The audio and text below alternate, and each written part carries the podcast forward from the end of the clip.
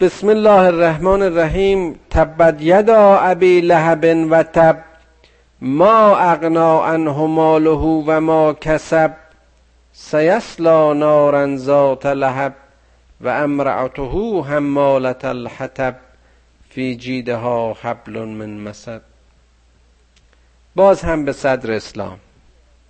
ابی لهب ابوی پیغمبر بود. کسی بود که سختترین سختی ها و شکنجه ها رو به اون در همون نخستین روزها می‌داد.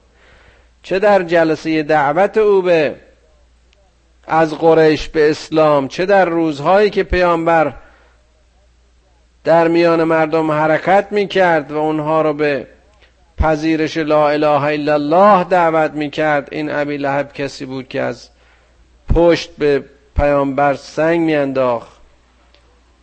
مشهور است که از ضربات سنگ و ارز کنم که ناراحتی هایی که همین ابی لهب برای پیامبر پیش می آورد اغلب پاهای او غرق به خون شده بود آسیب دیده بود زخم می شد جراحت برمی داشت ای پیامبر خدا نابود می کند و قطع می کند دست های ابی لهب را همچنان که کرد. ابی لهب پس از فتح مکه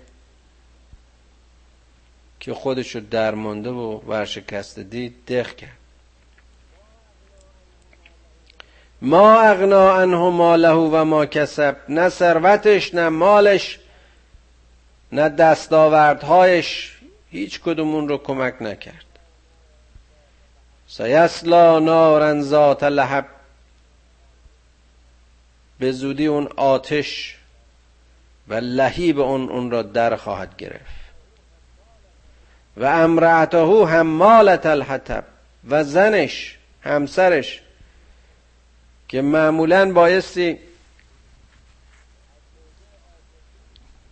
از موضع عاطفی و با داشتن احساساتی لطیفتر در یک زندگی زناشویی خشونت و درندگی مردی چون ابو لهب رو این زن تعدیل می کرد اما از اونجایی که بخت یار این انسان نبود زنش هم کمک و همیار او بود در آزار رسول اکرم و با تابیدن تنابهای از این الیاف خرما و یا ریسمان هایی که حاضر می کرد و شبها در مسیر رسول اکرم میانداخت تا در تاریکی به پروپای اون بپیچه و اون رو به زمین بزنه یا اینکه آسیبش برسانه. و این هم کمک و همیاری زن ابو لهب بود در آزار پیغمبر که خداوند میگه زن او حمالت الحطب شد آتشاور هیزم جهنمی شد که در آن جهنم خودش و زنش خواهند سوخت. فی جیدها حبل من مسد در آن جهنمی که از آن بافته های الیاف خرما و یا از اون بافته های تناب های بافته گردن بندی به گردن این زن خواهد بود. همه اینها اشارات و استعاراتی است. سمبول است از آنچه که بدکرداران نتیجه عمل خودشون رو به دست خودشون خواهند دید.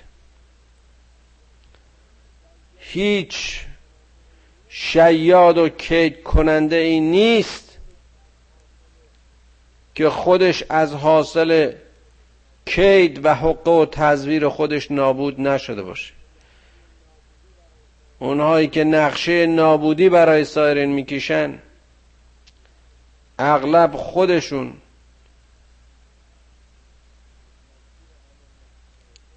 از مسیر همون نقشه های خودشون نابود میشن